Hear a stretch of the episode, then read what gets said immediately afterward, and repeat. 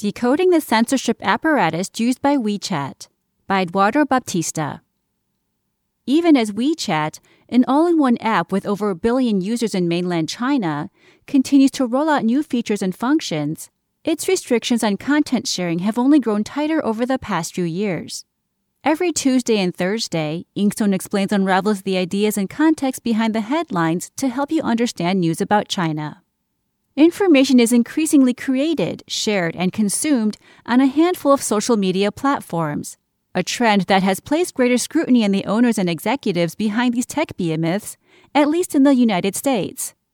As they have become more powerful globally, social media giants are trying to walk the tightrope by avoiding perceptions of censorship while corralling the spread of misinformation.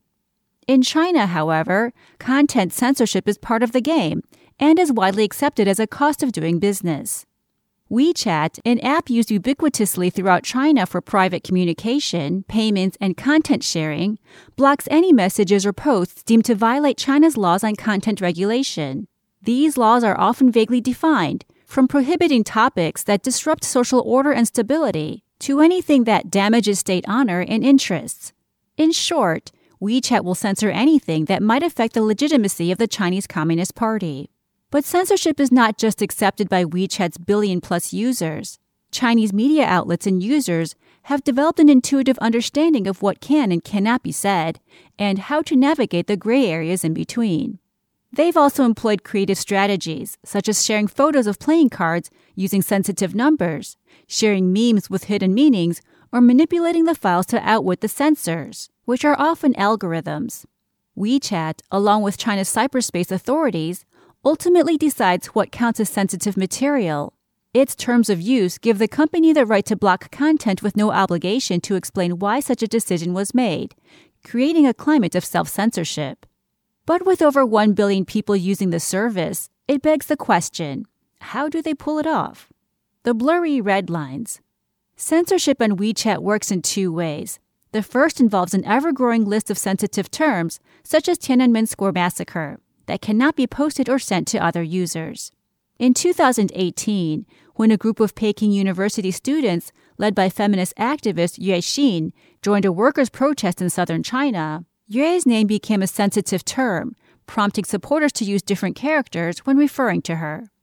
Posts are often filtered by algorithms that can mass ban sensitive words at a scale no person could match. The second form of censorship involves thousands of humans, each monitoring content and manually shutting down anything that might be construed as a critique of the central authorities, especially those that deliberately avoid using sensitive terms. It's not just internal, some of the work is outsourced to some other company. And it's not just a machine. There is definitely some kind of human reading, said Dr. Fu King-wa, an associate professor at the University of Hong Kong's Journalism and Media Studies Center. In a research paper, Fu analyzed thousands of censored articles on WeChat and found that it's not simply overt or covert criticism that gets censored. Fu and his co author concluded that pro regime articles could also get censored if they draw attention to an issue that the party leadership does not want the Chinese public discussing. If the article is specific on a topic, that indicates conflict and so has a much higher probability of being censored, said Fu. Fu pointed to the U.S. China trade war and U.S. election as two recurring topics where favorable coverage gets censored, even if the article criticized U.S. President Donald Trump's hawkish policy towards China. Taking the market. Currently, no other mainstream app in China can match WeChat in terms of versatility, and the app has bullied out the competition for public discourse. Weibo, a Twitter style microblogging site, lost a significant amount of traffic in 2014 and 2015 because of WeChat, according to Fu. Fu added that Weibo had a golden age in the early 2010s, where it provided a rare space for criticism of the country's authoritarian regime. But many people turned to WeChat because its messaging service provided a less public, and thus less dangerous, form of communication in the wake of a government crackdown on China's cyberspace. Weibo can send a message out and quickly retweet it in a short period of time.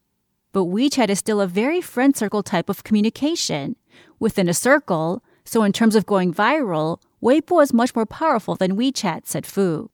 Weibo is still a popular source for information and news consumption, But today, people are more likely to follow WeChat public account. All national and regional Chinese news outlets use public accounts to share articles, which are delivered to the user's message box. Expanding overseas. WeChat has been criticized for overseas censorship, and the strict oversight of its users may result in the app getting banned in the US.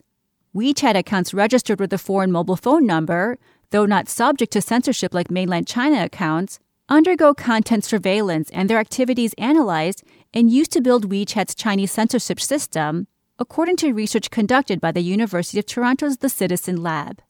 Chinese diplomats can use Twitter with no hindrance except for a label indicating their affiliation with China's government. On the flip side, WeChat posts published by several embassies in China are censored if they touch on sensitive issues, according to an article on the Australian Strategic Policy Institute website. One notorious example was a censored essay published by the U.S. Embassy's WeChat account, highlighting the unlevel playing field between Chinese diplomats and state run media outlets in the U.S and their counterparts working in mainland China. In August, Donald Trump signed an executive order to ban WeChat on national security grounds, stating the app automatically captures vast swaths of information from its users. The decision provoked heated debate on Twitter, the main point of contention being whether banning WeChat would help or hinder the promotion of free speech in China. Although some argued that millions of Chinese living in the U.S. self censor in order to retain access to the app, others responded that while these immigrants have other apps at their disposal, their relatives back in China most likely do not. Regardless, longtime WeChat watcher Fu said that although effective in the short run, the app's strict censorship policies could bring about unintended consequences in the long term. We find evidence that sometimes censoring will make people more likely to post more on those topics, they're basically radicalized.